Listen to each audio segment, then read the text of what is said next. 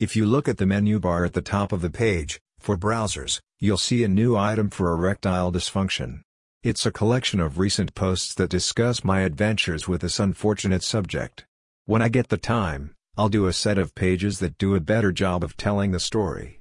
I've spent a ton of time trying to learn about this problem. For something that hits over 20% of men, you'd think there would be much easier ways to learn. Tuesday night I did a 50 milliliters injection of Trimix.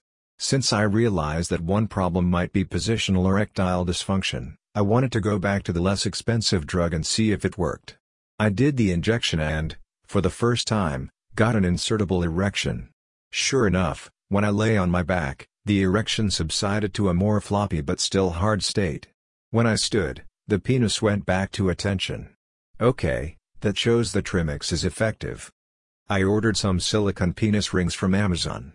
While standing, I put on the smallest one in the set of six. It was comfortable to wear. I lay on my back again. This time the erection held. Voila! It looks like Trimix at 50 milliliters is going to do it for me. We'll try again later in the week to be sure. After I got on the bed with the ring on, Mrs. Lion gave me oral attention. Sadly, I couldn't get to the edge, much less over the top. It was 18 days since my last orgasm. I suspect that all of the fuss around the injection and the cock ring was too distracting for me to focus on being sexually aroused. That's the odd thing about these injections. Even though I'm fully erect, I'm not necessarily aroused. This is something that both of us need to get used to.